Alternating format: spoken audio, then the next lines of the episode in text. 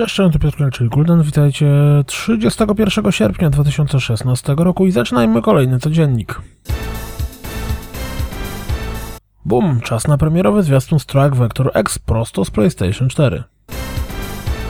Nowy dodatek do World of Warcraft zadebiutował wraz z nowym zwiastunem. Jeśli strzelanina z wielkimi robotami to coś dla Was, to zerknijcie na premierowy zwiastun Livelog. Gra po opóźnieniu właśnie wylądowała na PlayStation 4, Xbox One i PC. A jak zamiast robotów wolicie auta, to rzućcie okiem na również premierowy zwiastun Assetto Corsa, który właśnie zajechał na konsolę. Logiczny Nebulus również zachęca nas premierowym zwiastunem do zagrania na PlayStation 4 i PC. Do Minecrafta trafi nowy tryb gry, przedstawiony zwiastunem. Pojazd guziec znany z serii Halo również pojawi się w Forzie Horizon 4.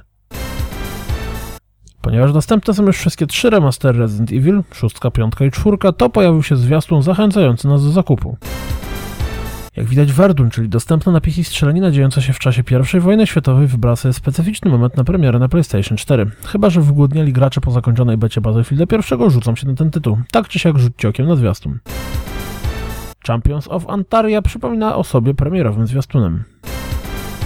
11-bit Studios z zwiastunem zapowiedzieli swoją nową grę, Frostpunk. Czyżby survival połączony z craftingiem? Gran Turismo Sport zostało przełożone na 2017 rok i szczerze mówiąc w ogóle nie jestem tym faktem zaskoczony. Rzućcie okiem na to wideo, bo wygląda na to, że Final Fantasy XV będzie miał zróżnicowane scenariusze dialogów. Dodatkowo widać porównanie między wersją na PlayStation 4 a Xbox One. Jeśli wyczekujecie step, to zerknijcie na ten materiał PlayStation Access, który pokazuje sporo fragmentów z gry.